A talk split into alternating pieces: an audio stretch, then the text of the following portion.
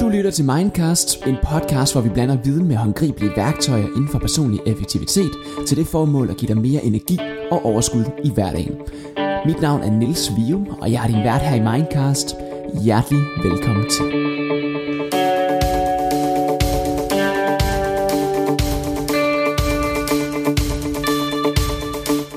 Jeg præsenterer ugens gæst, så er jeg nødt til lige at give en lille spoiler til jer, og det er, at i næste uge kommer der et fuldstændig fænomenalt afsnit med en fuldstændig vanvittig, fænomenal og verdensklasse gæst, nemlig Mads Bo, forsangeren fra Flake inden for Airbnb-genren, musikduen, hvis I ikke kender den, som faktisk skal åbne Orange Scene. Jeg glæder mig helt vildt til at offentliggøre den. Nu kan jeg lige spoile, at den kommer altså på torsdag. Men i dag der har jeg taget en gæst med, som er uddannet læge, og som også har en Ph.D. i telemedicin og i innovation. Derudover så er han bestyrelsesmedlem og medstifter af virksomheden Stavning Whisky, som nogen måske kender derude, som, som vil sige, okay, men det er faktisk verdens bedste whisky det her. Og derudover, og sidst men ikke mindst, så er han en af hovedpersonerne i børsens nyudgivede bog, De Handlende, som er en bog, der hylder dem, der tør at gøre noget, som de selv skriver det. Til rigtig, rigtig godt imod, og hjertelig velkommen til dig, Martin Vesterby. Tak skal du have. Martin, hvordan vil du sige, at dit energiniveau det er for tiden? Øh, det bærer præg af, at det er fredag, og det har været en lang uge, så øh, tilpas brugt, men brugt på en god hmm. måde. Jeg kan sige det samme for mig selv lige nu. det har været en lang dag, og det er dejligt weekend nu. Øhm, men det er ikke mig, der skal handle om, det er nemlig dig, der skal handle om, Martin, og du har jo netop en ekstremt spændende profil. For du er uddannet læge, og har også en Ph.D. i telemedicin og i innovation. Du er director inden for innovation og research i virksomheden InnoX. Og så er du medstifter og bestyrelsesmedlem i virksomheden Stavning Whisky.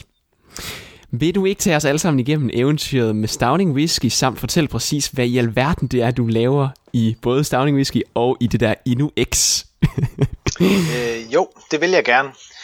Øh, først for at sætte rammen, så, øh, så tror jeg, det er nødvendigt at sige, at InnoX som sådan ikke er en virksomhed, men faktisk er en del af Aarhus Universitet, og helt specifikt et øh, center under Klinisk Institut Aarhus Universitet. Så Aha. selvom vi har sådan en... Øh, et øh, brand og navn, som øh, lugter af corporate, så, så er det faktisk en øh, innovations- og forskningsenhed, som er koblet op på øh, sundhedsuddannelserne og forskningsmiljøet på Aarhus Universitet.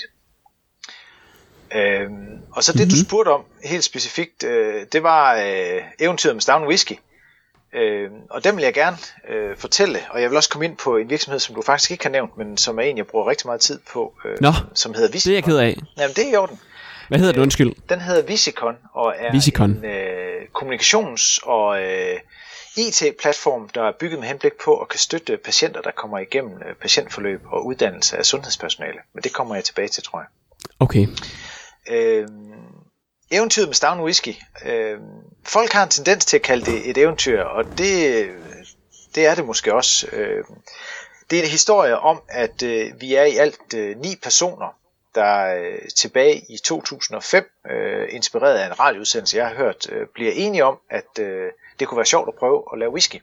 Faktisk starter vi en lille smule, eller lidt flere personer end ni, men øh, da vi begynder at blive sådan konkret omkring, hvordan vi har tænkt os at gøre det her, så ender det med, at øh, de ni personer er dem, der starter Stavn Whisky op, øh, som har størst interesse og passion for at prøve at lege med det her begreb om at skulle lave whisky.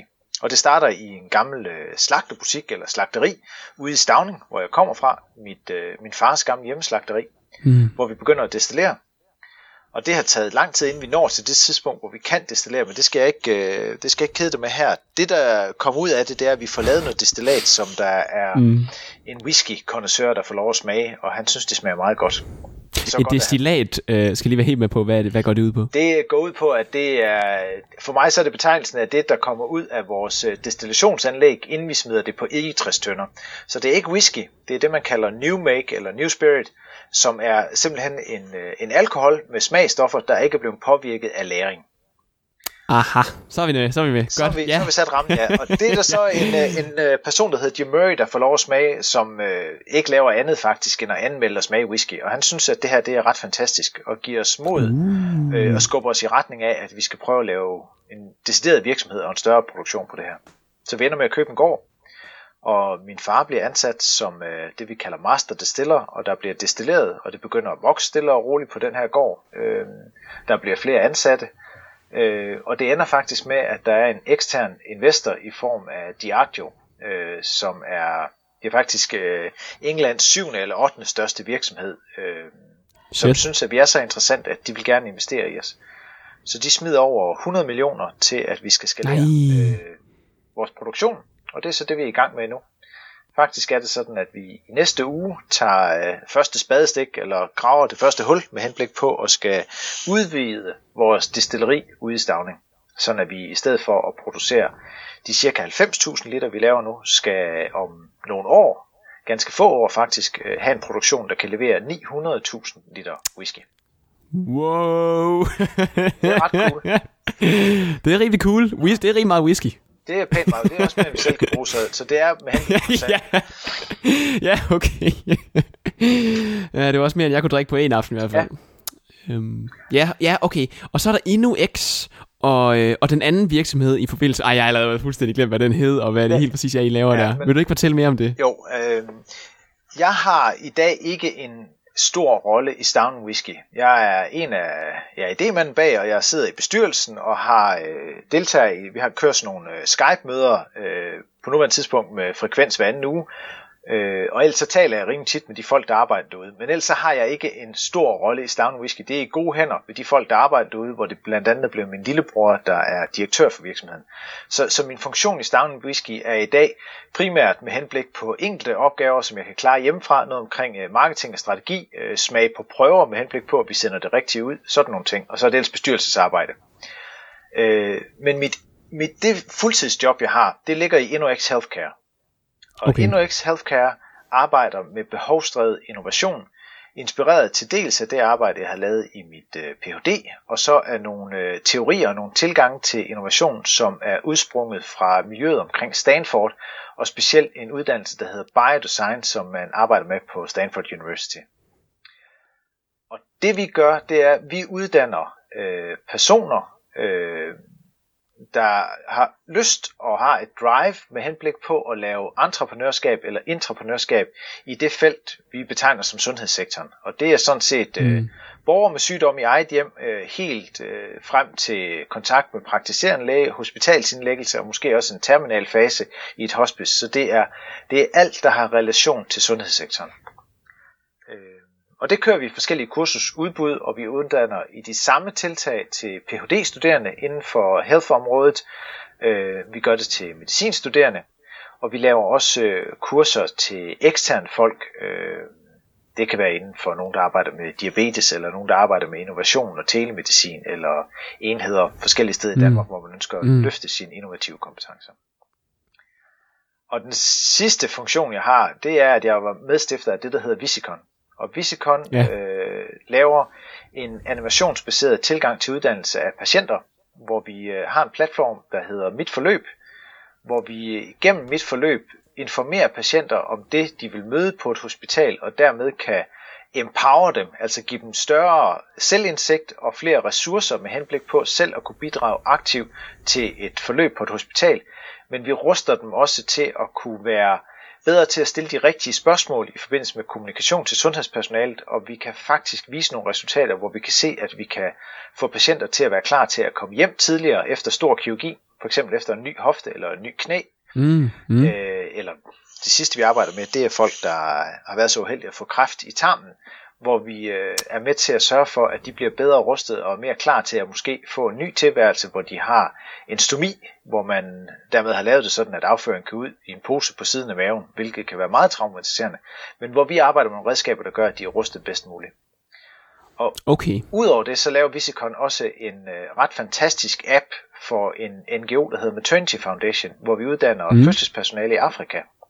Og den har der været sådan ret meget øh, bevågenhed om, fordi øh, den app, som er lavet sammen med nogle fantastiske klinikere, bygger på den samme tilgang til information og kommunikation, som vi arbejder med i Visikon, men er nu i en del lande i Afrika, øh, på vej til Indien og på vej til Myanmar, eller den er faktisk i Myanmar nu, hvor vi kan vise, at vi kan øge øh, det sundhedspersonale, der arbejder med de her fødslers viden med omkring 200 procent, og de bliver bedre til at handle, hvilket afledt af det betyder, at vi redder liv med en app. Og det er der ikke ret mange, der kan. Wow. Det er helt vildt cool. Cool. Mm. Mega cool. Så det er sådan Okay. øh, de, Mm, ja. tre øh, funktioner og virksomheder, jeg har koblet mig på, og InnoX er absolut den, som øh, tager mest tid, og som er den, der øh, ja, trækker flest af mine ressourcer på nuværende tidspunkt. Okay. Og hvordan ser så en ganske almindelig hverdag ud for dig? Også sådan, ikke kun arbejdsmæssigt, men også sådan, for eksempel, hvornår står du op, og hvornår går du i seng, og hvad spiser du morgenmad og de her ting? Øh, jamen, jeg har, øh, jeg tror, jeg har en tendens til at vågne lidt før mit vækkeur ringer. Øh, Uh, det er meget godt. Jamen, det kan nogle gange være en fordel. Det kan også være ret irriterende, faktisk. Men, men, men øh, fordelen kan være, at hvis man har travlt, så har jeg faktisk vendt mig til at stå op og så lave noget. Øh, og hvis jeg ikke har nogle presseopgaver eller et eller andet, jeg skal gøre, så øh, bliver jeg liggende, og så læser jeg nyheder og får læst nogle af de ting, som jeg ofte er lidt bagefter. Øh, og det fungerer egentlig udmærket. Og så ringer uret omkring øh, 6.30, og så er det ellers sådan forma- normal familieopgaver. Sørg for, at øh, ungerne får noget at spise, og at øh, der er de rigtige ting i de rigtige tasker. Øh, madpakker med, og øh, sige farvel til min hustru, øh, og så sende børnene afsted, og så afleverer jeg den yngste, og så kører man på arbejde. Og det er så at køre til Aarhus Universitet og til NOX. Og, øh, Det er det. Det er morgenen. det er morgen, ja. Og morgen, mor, altså, nu går jeg ikke så meget op i mad, måske på den måde, som... Altså, det er ikke fordi, jeg, jeg har sådan en eller anden øh, diæt eller noget, jeg følger. Øh, det bliver noget, øh, et eller andet form for øh, mysli, øh, fuldkorns, et eller andet noget, og så er det ud af døren. Det er ikke noget, jeg går så meget op i. Nej. Og hverdagen på kontoret, Yes. den er ikke, øh, der er ikke en hverdag, øh, og det er derfor, jeg arbejder der. Det er meget forskelligt, om det er møder, eller om det er konceptudvikling, eller det er forberedelse til undervisning, eller det er bare at, øh, at stille op til en kop kaffe sammen med nogen, som tænker, at det kunne være interessant at tage en snak om, hvad det er, vi kan i InnoX, og øh, hvorfor at, øh, det er spændende, det vi laver. Eller også bare for at lære nyt ved at møde nogle mennesker, man ikke øh, har talt med før, men som arbejder med et felt, som måske kunne have noget øh, komplementært til det, vi laver i InnoX. Okay.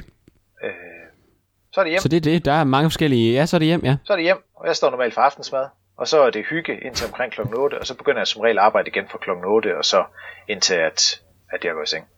Så du kommer hjem hvornår først og, og hygger? Øh, omkring kl. 5 eller sådan noget, tror jeg. Mm. Og så lidt mad, og så klokken 8, så arbejder du igen? Ja. Okay. Okay, spændende nok. Og, og sengetid, hvad er det så? Fordi jeg vil gerne lige høre lidt om, hvor mange timer søvn du egentlig får. Øh, jamen, det behøver ikke at være så sent, øh, men øh, 11 stykker eller sådan noget. Okay. Interessant nok. Mm. Og lad, lad os bare lige prøve, nu, nu, nu er det også først nu, at jeg faktisk virkelig forstår, hvad det er, du laver. Og jeg er ikke engang sikker på, at jeg 100% har forstået det nu. Men du, du nævner for eksempel noget med telemedicin, som jeg også ved, du har en Ph.D. i. Ja. Øhm, og jeg har prøvet at google mig lidt frem til på forhånd også, hvad telemedicin er. Og så vidt som jeg kan forstå, så, så dækker det over de her digitale sundhedsydelser. Øh, men, men hvad er det egentlig helt præcis, øh, digitale sundhedsydelser, og, og hvad, hvad kan man bruge det til? Ja, altså, jeg, jeg, det har, et kært barn har mange navne, og telemedicin var noget, som, øh, da det begyndte sådan at blive brugt øh, i relation til, også til det arbejde, jeg har lavet, så var det meget med henblik på at flytte data fra et øh, patientområde til nogen, der skulle tage en beslutning eller støtte en behandling. Så det var meget med at kunne flytte data, sundhedsrelaterede data, og hjælpe med enten diagnostik eller behandling. Og det kunne være alle mulige forskellige ting. Det kunne være fra en videokonsultation, hvor der sidder en læge et sted og taler med en patient et andet sted, til at kunne sende et øh, røntgenbillede, som der er nogen, der beskriver, til at man decideret samler data op øh, på en øh, pacemaker eller en eller anden form for device, som patienten enten har indopereret eller bærer. Mange forskellige ting, men det der er det grundlæggende, det er, at det er flytning af data med henblik på at fremme sundhed i en eller anden form. Flytning af data med henblik på at fremme sundhed i en eller anden form. Ja, og det er så, det er så fluffy, som det nærmest kan være. Man, man taler i dag også om telehealth og om e-health, og man taler om mange forskellige ting og sager. Hvad kunne det være? Hvad kunne det eksempel være på det? Jamen et eksempel kunne være, øh, at folk har en, øh, en automatisk... Øh, folk, der har tendens til at have hjertesvigt, de kan ophobe væske i kroppen. Når de står ud ja. af deres seng om morgenen, så kunne de helt automatisk træde ned på en vægt, der gør, at de får samlet data op på, hvor meget de vejer om morgenen, øh, hvilket gør, at øh, det her data kunne sendes til et hospital, der så kunne sørge for, at hvis de fik øgning i vægt, og dermed væskeophobning, så kunne man gøre nogle tiltag med henblik på at hjælpe patienten.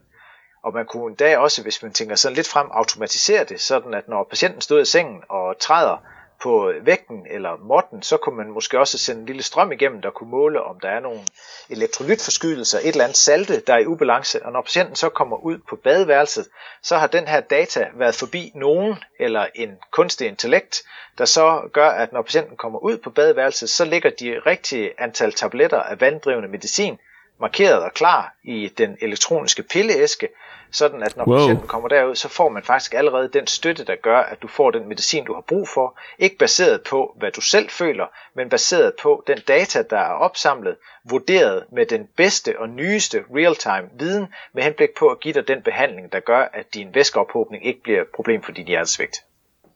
Hvad er væskeophobning? Det er for eksempel, hvis du får Ældre mennesker har tendens nogle gange til at få hævet ben, fordi de samler væske i kroppen. Hvis du har hjertesvigt, okay. så kan du samle væske flere steder i kroppen, og det kan i sidste ende faktisk også gøre, at du får samlet væske op måske øh, omkring dine lunger, hvilket gør, at du ilter blodet ja. dårligt. Ej, okay. Det er ikke så godt så. Og, og så vejer man simpelthen mere, eller hvad? Eller hvordan kan den vægt der lige pludselig sige, Nå, men, øh, ja, det ser ud til, at du vejer lidt for meget? Vand, eller hvad siger den vand så? vejer, og hvis du går i seng om natten og vejer noget, og står op om morgenen, øh, og har ikke kommet af med væske, eller hvis der er en eller anden forandring i forhold til data over tid, det er mere korrekt at sige, at det er forandring i data over tid, så skal man måske gøre noget. Så det, ja, for jeg har jo ikke, det er jo ikke, fordi jeg har drukket vand i løbet af natten. Nej, du har ikke drukket øh. vand i løbet, så det skal være sammenholdt med data over tid. Altså sige, at ja. din morgenvægt plejer at være sådan her. Nu er den 350 gram mere. Betyder det noget? Skal vi gøre noget? Okay. Så det kunne være et eksempel på, hvordan... Og det, det findes allerede, de her ting, ikke også? Altså, teknologierne findes, men implementeret der tror jeg ikke, den her løsning finder. Det her det er en løsning, som jeg trækker sammen på forskellige ting, som man kunne gøre, og så præsenterer jeg for dig, at det her det er en måde, som telemedicin kunne fungere på. Helt lavpraktisk, så er telemedicin i dag ofte, at der er nogen, der taster nogle data ind på en øh, PC eller en mobile phone, og så sidder der nogen og hjælper med en eller anden beslutningsproces. Okay, og jeg elsker, at du har ligesom, hvad kan man sige, viden til at trække de forskellige tråde, se nogle mønstre i, okay, men så kan man bygge det op sådan og sådan her. Og faktisk så har jeg også øh, tænkt på, siden at jeg har sådan siddet og googlet lidt omkring det der telemedicin, om der findes, nu hvor vi brainstormer det lidt, findes der ligesom et næste niveau for alt det her? Jeg har gået sådan ting sådan lidt i science fiction mode, om man om nogle år kan tracke øh, sådan fuldstændig præcist, hvor, hvor højt ens eget energiniveau for eksempel er, hvor, hvor, hvor mentalt sund man er, hvor meget stress man har på en skala fra 1 til 100 måske, og måske endda også hvor stærk knoglerne er, eller sådan en eller anden den stil.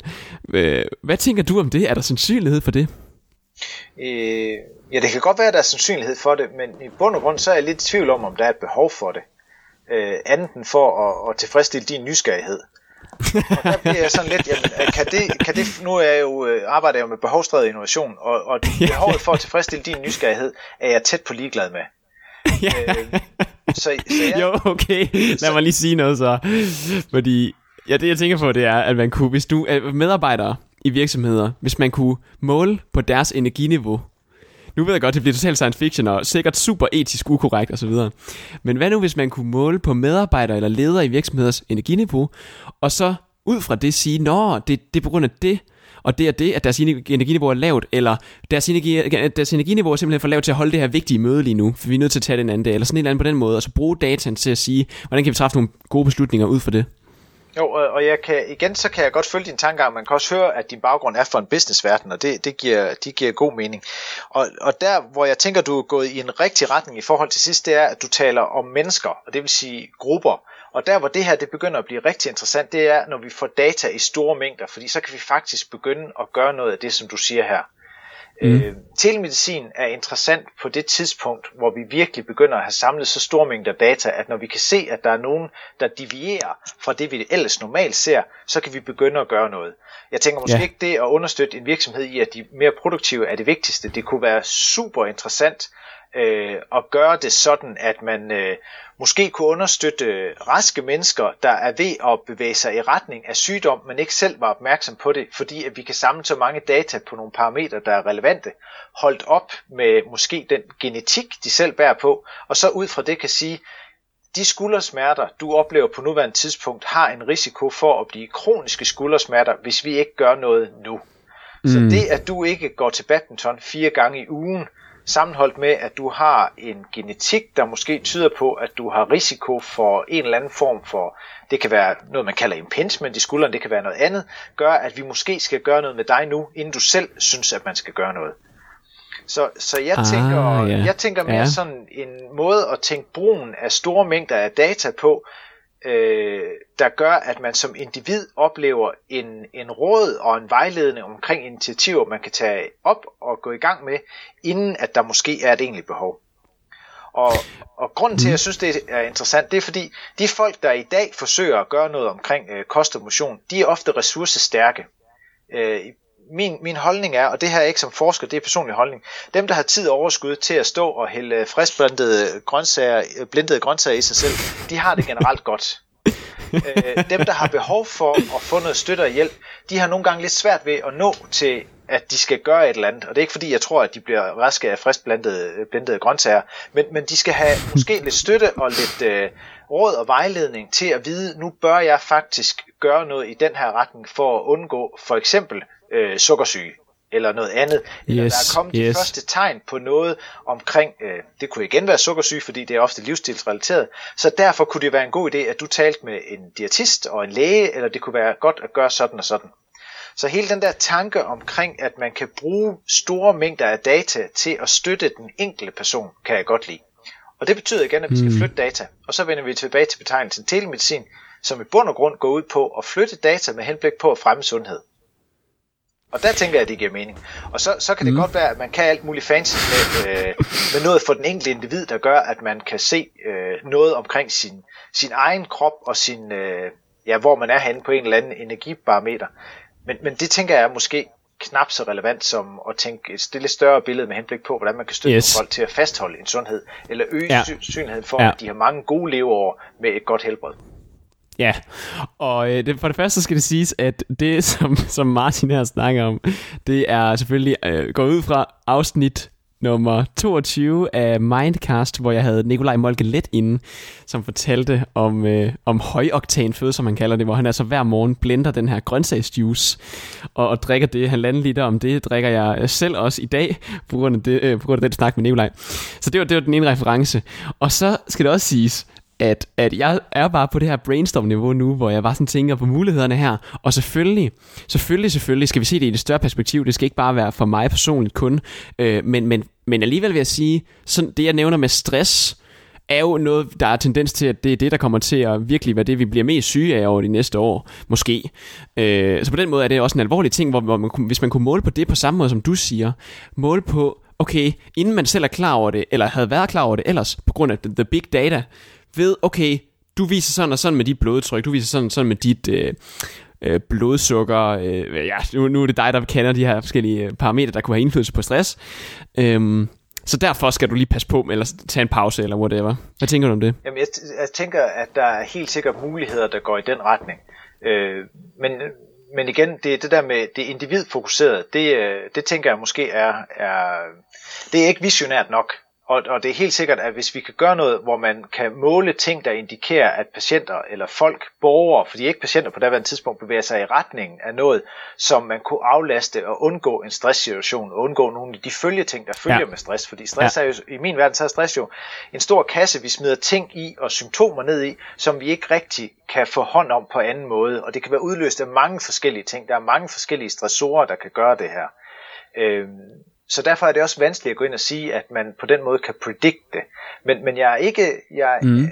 vil godt, øh, jeg vil godt følge tanken om, at jeg kan se stor perspektiv i, at hvis man kan se nogle forandringer i øh, normalvariationer, hvis man kan se nogle, øh, nogle personer, der begynder at gøre noget andet, så kan det godt være, at vi inden så forfærdelig lang tid faktisk kan gå ind og lave nogle tiltag, der gør, at vi kan fange og støtte personer, der er på vej ud i en stresssituation, inden at de selv oplever store symptomer på det. Øh, det, det, okay, det ja. Og du har fuldstændig ret i, at det var en reference til, øh, til det her med, med, med grøntsags noget. Og også fordi, mm. at, at jeg tror faktisk, nu, nu er du inde på stress, altså jeg tror, der bliver brugt rigtig meget energi på at forsøge at understøtte øh, det, jeg kalder raske mennesker, med ting, som i bund og grund måske er, er, er meget ressourcekrævende, men, men vil gøre, gøre større gavn ved nogen, der faktisk har et større behov. Ja, så du mener faktisk, at hvis nu jeg bare har det pissegodt, øh, det er der jo ikke rigtig nogen, der, der går og ved, om jeg har. Men hvis jeg har det, så er det faktisk ikke mig, som burde indtage den juice hver dag. Er det det, du siger? Er lidt provokerende, ja. Altså, mm. jeg, mhm. i bund og grund, så, så er min holdning jo, at det er ikke det er ikke, hvad du spiser. Det er, hvem du spiser det sammen med. Dermed sagt, jeg tror, at de fleste mennesker har det godt, hvis de har tid til at sidde ned og nyde og indtage ernæring sammen med mennesker, de elsker eller nyder at være sammen med. Og, og lige nu, der lever vi i en verden, hvor der går rigtig meget øh, energi på at, at gøre forskellige tiltag for at leve sundt, men hvor fokus på at sætte sig ned og så være sammen med mennesker og lære noget af andre mennesker, det nogle gange bliver skubbet lidt i baggrunden. Og mm. derfor, derfor var det, jeg lige lavede den der reference, også fordi jeg, jeg så en fantastisk præsentation omkring, øh, omkring begrebet soul food og det, man spiser i sydstaterne i USA.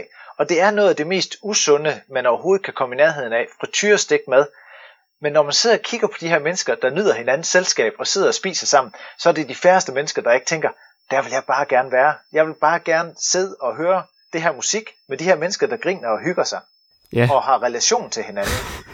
og det tror jeg mm. måske, vi mangler lidt en gang imellem. Vi mangler yeah. noget soul food. Og, øh, så jeg slår et slag for, øh, for soul food. Øh, og at dem, der virkelig har brug for øh, diætister og sund ernæring og varieret kost, de har svært ved at finde det, men jeg tror, de har lettere ved at finde det, hvis de er en del af et fællesskab og en del af nogle værditing, som ligger i mødet med andre mennesker.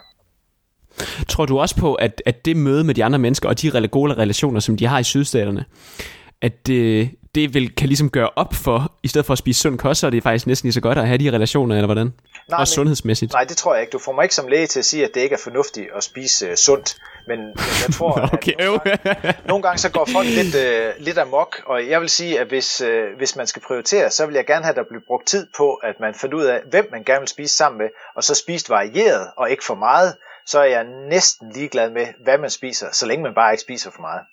Sygt nok. Mm-hmm. Så skifter jeg en masse mellem både chokolade og vingummi eller kris i, uh, i sammenhæng med nogle andre dejlige mennesker. Det synes jeg Ej, øhm, okay, okay, men det er rigtig interessant det her. Nu øhm, er det lidt sjovt, fordi vi er inde på det her med stress, og det lyder til, at du har en, en slags grundlæggende viden om, hvad det egentlig vil sige, hvad stress egentlig er for noget. Fordi i den her verden, vi lever i nu, er det jo blevet defineret som 30.000 forskellige ting. Så øh, skal vi prøve at høre det fra en læge? Hvad definerer du som stress? Jamen, du kommer ikke til at høre mig udtale mig som læge omkring stress, fordi min baggrund øh, inden for medicin og, og lægeverden var primært inden for ortopædkirurgi. Øh, det vil sige, at når folk havde brækket et eller andet, så kunne jeg hjælpe med at sætte det sammen igen, eller hvis de havde noget, der ikke fungerede i et led, så kunne jeg kigge ind i det med et kamera og en tang, og så kunne jeg måske gøre noget ved det. Så, okay. så når jeg skal tale om stress, så bliver det, eller hvis jeg skal svare, så bliver det ikke som læge, så bliver det som Martin Vesterby, der arbejder med yes. folk med forskellige profiler i et innovationsfelt. Okay, det vil jeg rigtig gerne høre, hvad Martin Vesterby siger til det. Og det, det kunne jeg, ja, altså jeg tror, jeg tror på, at der er stor forskel på, hvilke situationer de forskellige individer oplever er stressende, og hvornår man oplever noget som ikke stressende eller afstressende. Og vi arbejder meget i InnoX med at lave øh, profiler på de folk, der kører igennem vores uddannelsesforløb, men vi arbejder også med at finde ud af, hvad er grunden til, at man laver det, man nu laver. Og, øh, og det betyder, at vi bruger øh, tid på at lade folk øh, sætte sig ned og beskrive, hvad er visionen med dit øh, arbejdsliv, og hvad er øh, missionen som sådan også med det liv, der ligger uden for dit arbejdsliv. Og så beder vi dem om at kigge på de opgaver, de sidder for, som de skal innovere ind i, sammen med de folk, som de er i team med, for at prøve at se, hvis I skal arbejde sammen i et team, og I har så stor forskel på, hvad I tænker, der er øh, en vision for jeres liv individuelt, kan det så fungere i det her team? Og så bruger vi simpelthen tid på at snakke om det. Og i min verden, så er det at forventningsafstemme en af de bedste afstressere, der findes. Det at sætte sig ned og tale med de mennesker, som man enten skal arbejde sammen med, eller skal gennemføre projekter eller relationer til, om hvad det er for nogle værdier, man selv står på, og hvad man gerne vil opnå inden for en eller anden tidsperiode, gør, at der er rigtig mange ting, som bliver klappet af, og så er det nemmere at navigere i. Man kan også bruge tid på at tale om, hvad det er, man synes, der er irriterende, hvis det er sådan, at folk ikke afleverer til tiden. Hvorfor stresser det mig, at du ikke har lavet dit? Hvad betyder det for mig? Mm. Og der er det rigtig godt at tage udgangspunkt i nogle ret basale personlighedsprofiler. Og det er ikke fordi, jeg har nogle favoritter. Jeg kan bare se, at det virker som et godt værktøj til at tage dialogen omkring det her. Øhm, okay. Så, så jeg, øh, jeg tror, langt hen ad vejen, så er, er et tydeligt, et tydeligt opmærksomhed på, hvorfor man gør det, man gør, og hvorfor og hvilke relationer man har til andre mennesker omkring det, en af de vigtigste ting med henblik på at undgå at få stress. Fordi det hjælper både dem, man arbejder sammen med, til at kunne støtte en, til at kunne sige fra en gang imellem, og til at sortere i sine opgaver, men måske endnu vigtigere, det gør også, at de opgaver, man har mest lyst til at arbejde med en større sandsynlighed, ender på ens spor, fordi dem, man arbejder sammen med, de ved, hvad det er, man sætter pris på. Jeg hader Excel-ark helt personligt. Jeg er meget tydelig omkring, at hvis jeg skal sidde og udfylde noget i et Excel-ark, så stresser det mig 10 gange mere, end hvis jeg får fem hovseopgaver i løbet af en dag. Hvilket betyder, at i det team, hvor jeg er en del af, så er der nogen, der er bedre til det og er mere effektive, og det har vi sat ord på, hvilket betyder, at jeg skal ikke være ked af det, eller flov, eller synes jeg pådutter nogen anden, fordi vi er alle sammen enige om, at lige i min situation, så har alle det nok godt med, at de lige gør det her, og så kan jeg gøre noget andet, for eksempel når der er en, der lukker døren op og kommer ind med en eller anden ting, som virkelig havde klar, var klar over, vi skulle også forholde os til, så tager jeg den. Mm. Vanvittigt nok. Så du tænker ikke stress som noget med, hvor mange opgaver man har på sin tallerken, i forhold til, hvor, meget man, hvor stor en tallerken man har at klare det med. Øhm, du, det er mere sådan med, med forventningsafstemning? Ja, jeg tror da helt sikkert, at der kan komme for mange opgaver på ens tallerken, og det, det tror jeg, der kan på alle menneskers tallerken. Nummeret, nummer 5 opgave er bare ikke den udløsende faktor. For Nils, det er det måske for Jens, øh, og for mm. mig, der kan det være nummer 3, og det kan også være forskelligt fra dag til dag. Men det, der er vigtigt, det er, at den her fornemmelse og den her, øh, ja, det er noget omkring social emotion intelligence, men indsigt i dem, man arbejder sammen med, og de fleste mennesker, de arbejder sammen med, med andre mennesker, gør, at man ligesom kan hjælpe og aflaste hinanden, og også være tydelig omkring, nu kan jeg ikke mere i det her, og jeg skal have hjælp til det her, uden at man er bange for at tabe ansigt, gør, at den her psykiske tryghed, der ligger at være i sådan et miljø, er, er vældig, vældig vigtig for ikke at blive stresset. Øh, så jeg tror, jeg tror igen, det vender tilbage til interaktion med mennesker, kommunikation om øh, styrker og svagheder, og specielt om, hvad er det, man gerne vil, og hvad giver værdi for en selv.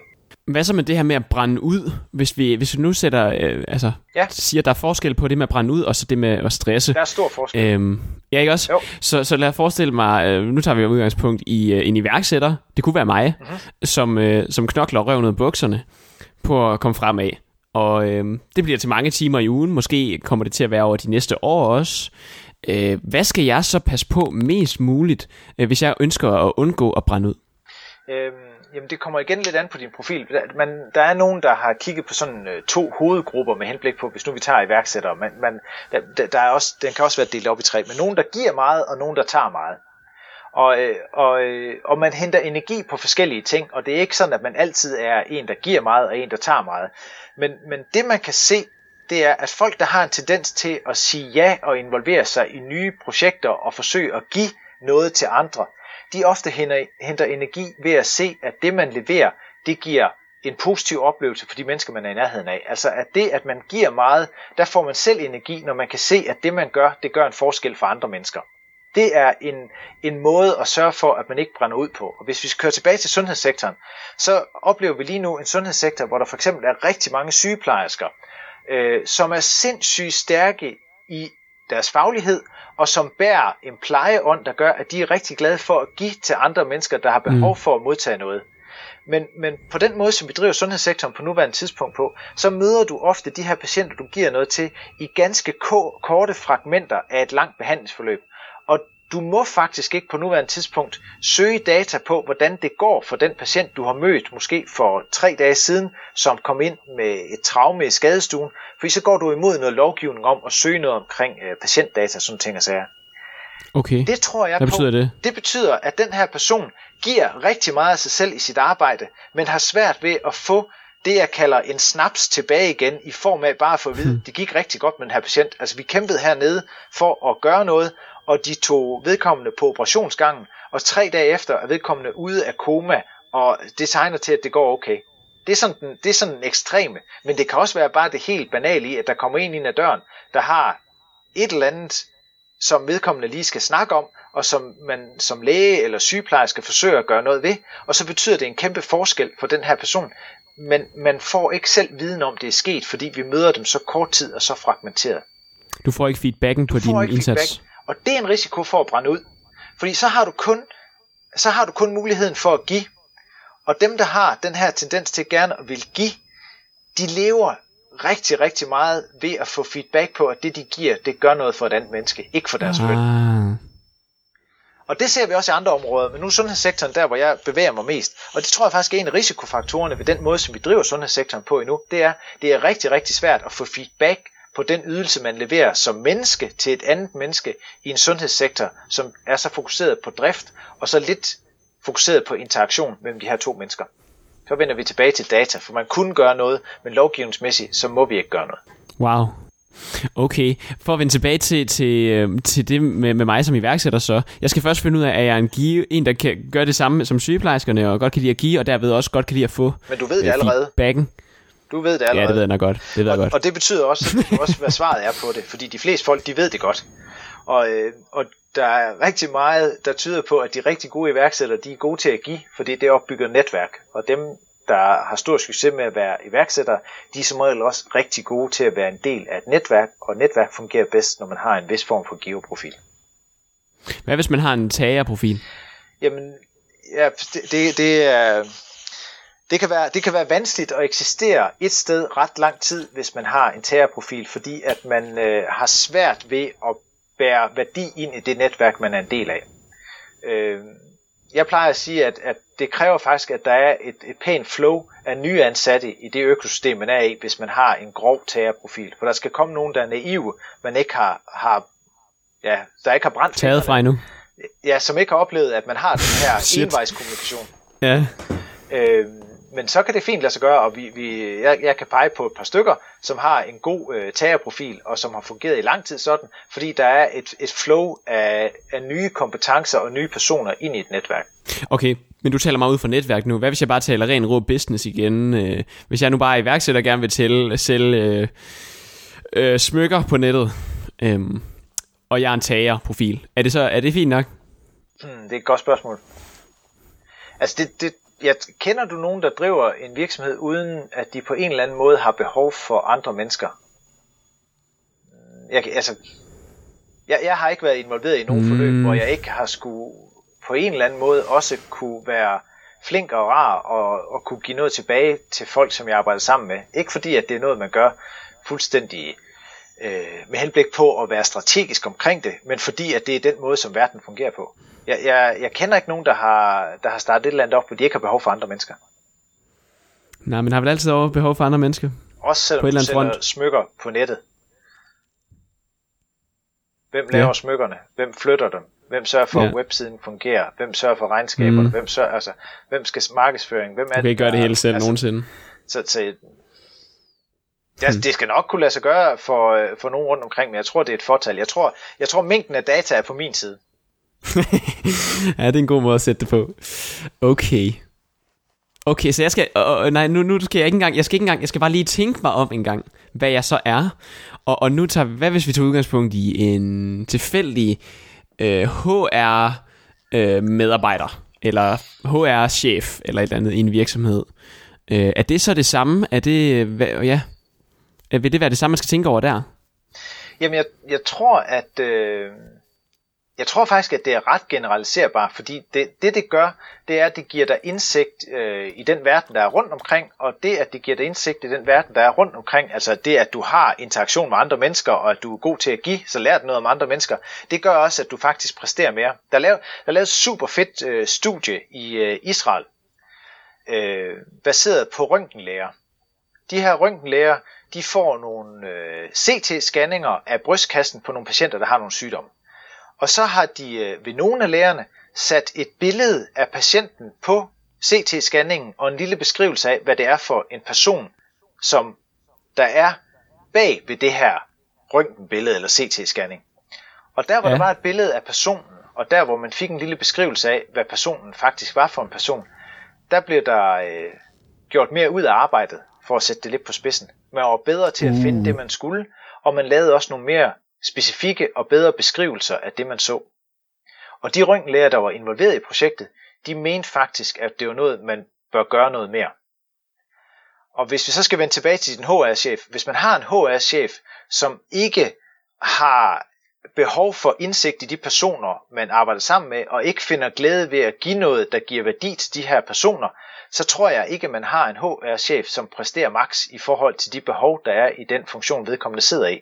Fordi folk, der er gode til at se, hvad det er, værdien af ens arbejde er for andre mennesker, de går også nogle ekstra skridt, og de gør det som regel uden at brænde ud.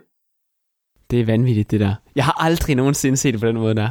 Men det er ret simpelt. Altså, vi, vi er, ja, ja, bund og grund, så er simpelt. vi jo nogle simple individer, som øh, til dels går på arbejde for vores løn, men langt hen ad vejen, ja. så tror jeg, at de fleste faktisk er rigtig glade, både for ros og feedback, men især også for at kunne bidrage positivt til andre mennesker.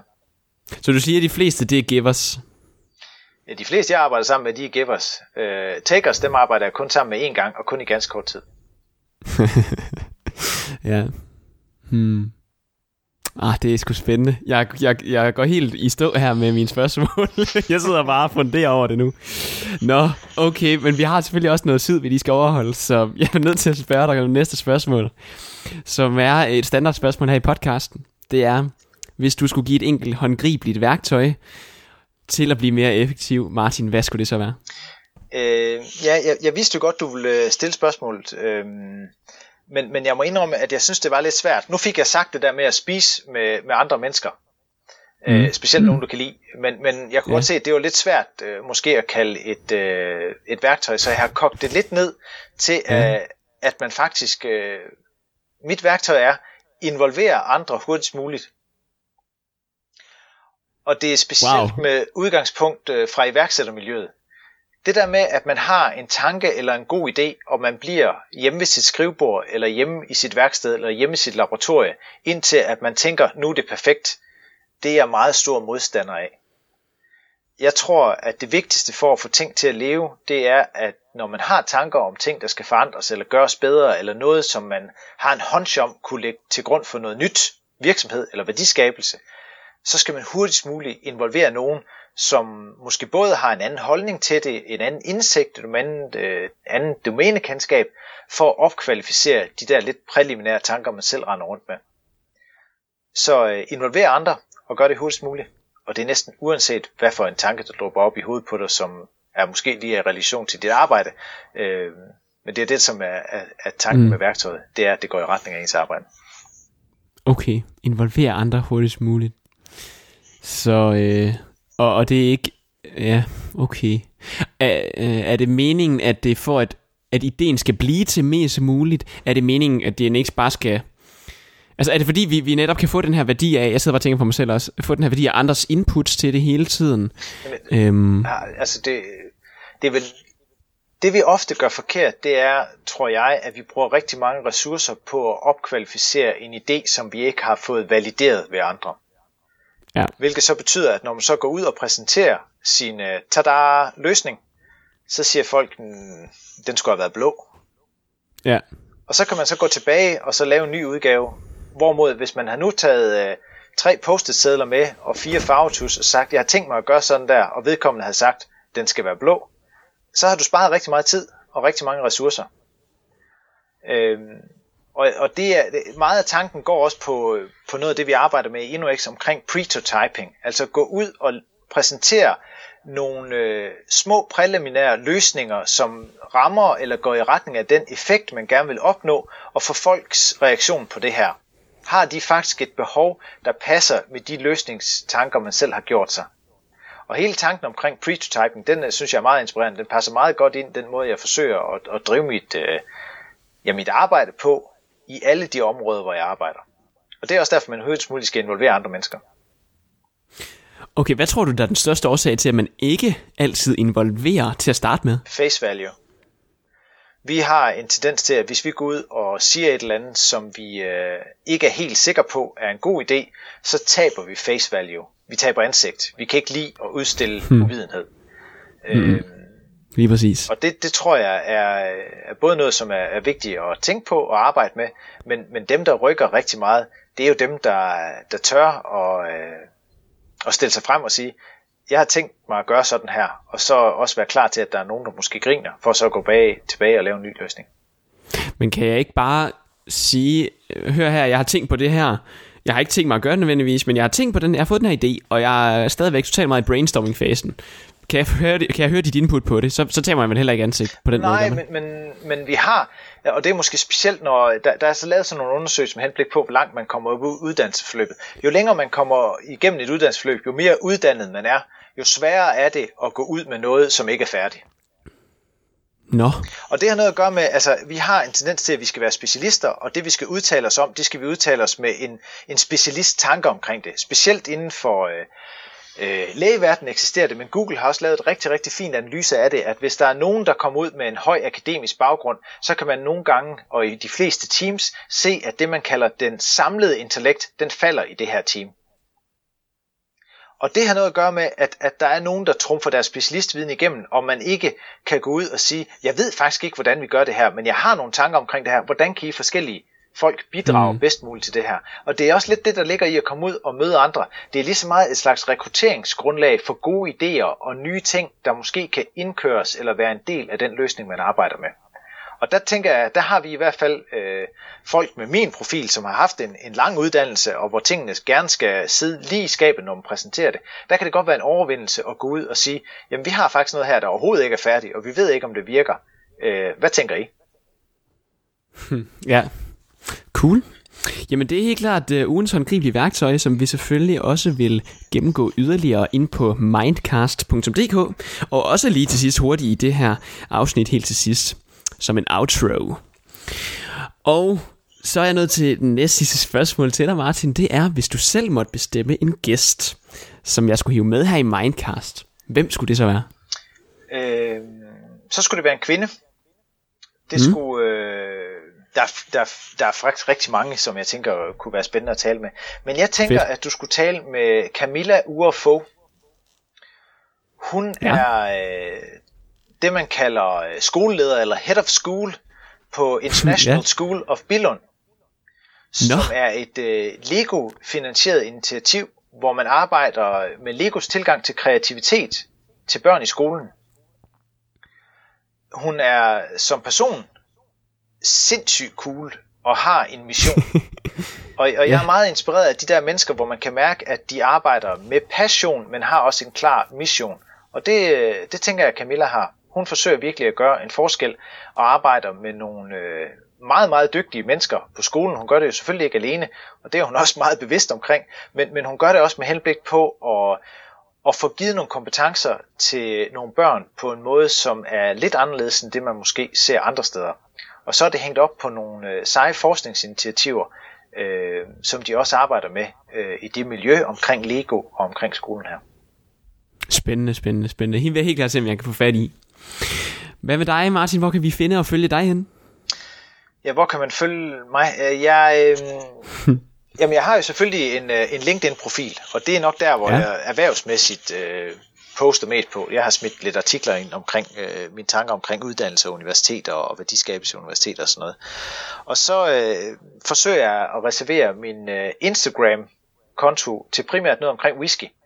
Øh, både ja. nye whisky, der kommer ud fra stavning, men også at jeg eksperimenterer med forskellige cocktails og, øh, og leger med, med det at bruge whisky på forskellige måder. Øh, jeg er jo klart biased af, at jeg har en stor passion for, øh, for det, vi laver i stavning, men specielt også det der med at lade, lade whisky indgå i relation til andre ting, og specielt cocktails, synes jeg er mega interessant. Så øh, LinkedIn og, øh, og Instagram er nok der, jeg er mest attraktiv. Twitter får jeg ikke brugt så meget, og Facebook, det tænker jeg, det det er mere familie og venner. Det giver ikke rigtig mening for folk. Der er ikke noget, de bliver så kloge af, tror jeg. Nej, okay.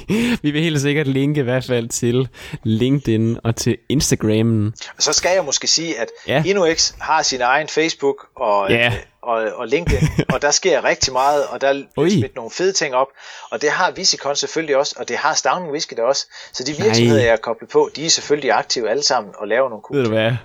Dem linker vi, dem linker vi sgu også til. Sådan. Lad os gøre det. det har været en kæmpe fornøjelse at have dig med, Martin. Uh, tusind tak, fordi du gad at deltage i det her lille interview. Selv tak, det var hyggeligt.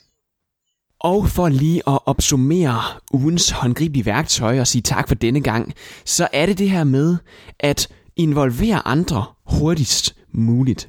Som Martin han selv fortæller det, så er det det her med, at vi tit og ofte godt kan komme til os at sidde og vil brygge vores egen idé og løsning alene, for så til sidst at vise til folk, hvor de så siger, okay, men hvorfor gør, jeg det, hvorfor gør du det på den måde, hvorfor kan du ikke gøre det på den og den måde i stedet for? Så man får den feedback alt for sent, efter man har lagt rigtig meget arbejde i det allerede, og så bliver det en masse spildtid, som gør, at man ikke derved arbejder særlig effektivt der.